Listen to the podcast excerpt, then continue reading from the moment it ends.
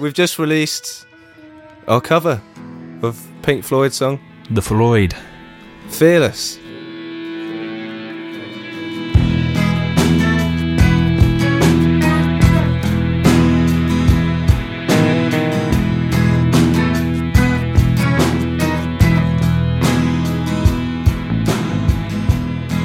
Why Fearless? Why do we pick Fearless? Well, we've got a long-running history with Pink Floyd because back when we didn't have, we used to be called Pink, Oh, which was a terrible name, and we spent a couple of months trying to think of one, and we had the deadline that night, and we thought, well, how do bands think of names? Radiohead, we like Radiohead. What do Yeah. they do? steal Well, they from just- steal from someone else. Talking Heads, B-side, you Yeah. Rolling Stones. What? Bob Dylan tune. know, like a Rolling Stone. Yeah. Yeah, Really? and so who's they got steal it from who's Bob probably Dylan. Mm. Yeah. who's got one of the biggest dico- di- ooh, He's got the biggest. Who's got one of the biggest discographies of all time? With some pretty obscure ones on there. the Pink one and only Floyd. Pink Floyd. And so what do we do? We went on there. Julia Dream, lovely song. Shout out to Tom. How about Julia Dream? He said, Give me a minute. I was upstairs and in bed. Mm. Give me a minute. Don't know why that's relevant.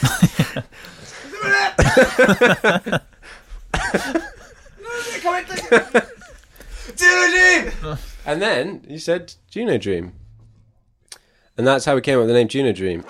Shout out Ben, our manager, who came on board. Ben last year. Scary. Ben Ben Carey, aka Dad, Scary. aka Ben Scary, aka Daddy. Daddy. Daddy. Daddy. Who is your daddy and what does he do? He has a mustache and a beard. Anyway, he loves Pink Floyd and he showed us the track Fearless. And I thought, screw it, let's do it. And Yeah. so we did it. Beautiful. And how's it sounding? Well, That, You can't answer that. You already know.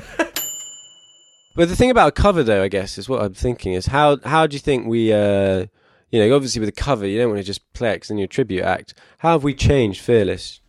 You know, what, what what's Um, our stamp on it? It's do you think? definitely a nice little bit of Ebo in there. Ah, Tom, what is an Ebo?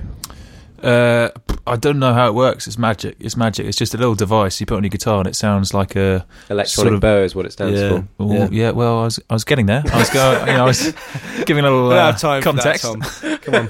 It's electronic chop. bow. Makes it sound like a Like a, an Violin. electric cello. cello. Cello. You Eh. got a bass. It's, it sounds like this.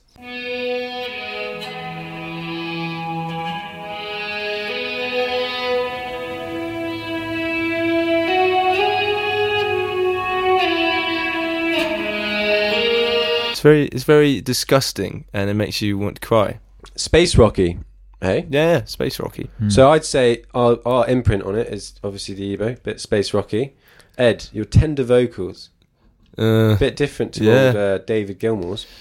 I, I, I, yeah, I, tr- I tried to make them sound like his, um, but just he's Very d- different. just a little bit better. They've got these like weird little flourishes that they do in all of like, in, in all of the They speak very proper, oh, like they've always just come from What's the that- world what- what's of that bit? go down in your. Whoa, Like, so nice I'm pipes, Tamika.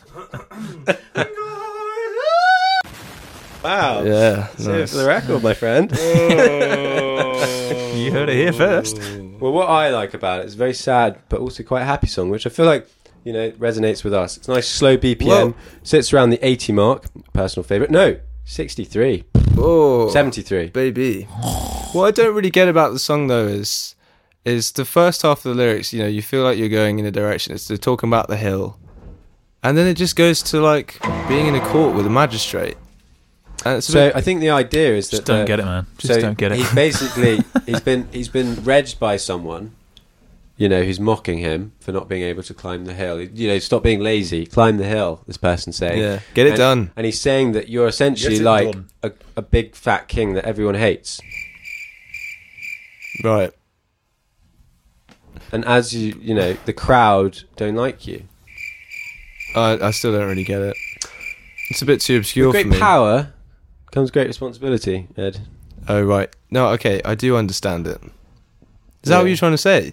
no maybe with great power co- I remember do you remember when my uncle um my uncle Ben said that to me a few years ago. I wasn't there. Yeah. Were you not there? Was I there? My my uncle Ben, he said we were. I can't, I can't remember what we were doing. He was on the ground at the time, I think. But he said to me, you had a stroke. uh, do, do you not remember this? On the I feel- I ground? Oh, feel, like I told you this at the time. So my uncle Ben. After I knocked him cold. well, no, wait, he he's was he was on the ground underground. in pain. I th- he'd been shot basically by a mugger, Oh, and I was definitely not there.